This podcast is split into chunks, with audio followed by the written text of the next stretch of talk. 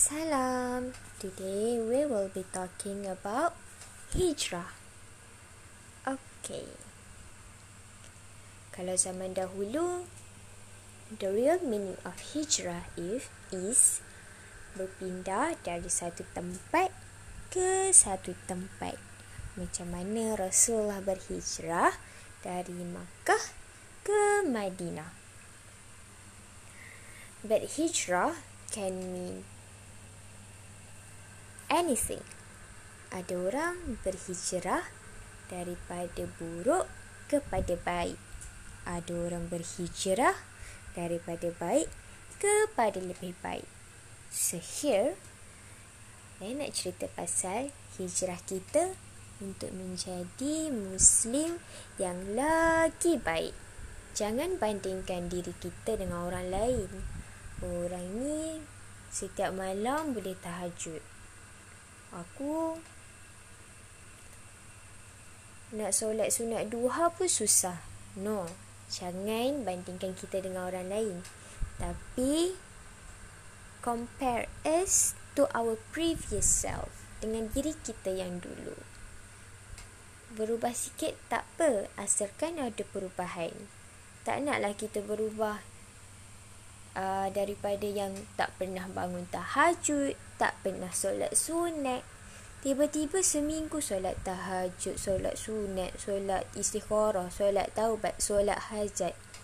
Minggu seterusnya, apa pun tarak. hijrah is a good thing.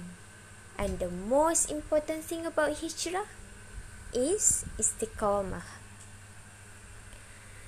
Setiap orang ada struggle dia sendiri. Ada orang walaupun dia dah cukup sempurna dari sudut pakaian dah tutup aurat, mungkin dia tengah struggle untuk cukupkan solat lima waktu, kita tak tahu. Ada orang mungkin dia dah cukup sempurna solat lima waktu, mampu untuk bangun tahajud, solat sunat, tapi dia diuji dengan dia tak mampu lagi nak menutup aurat dengan sempurna. So itulah hijrah dia.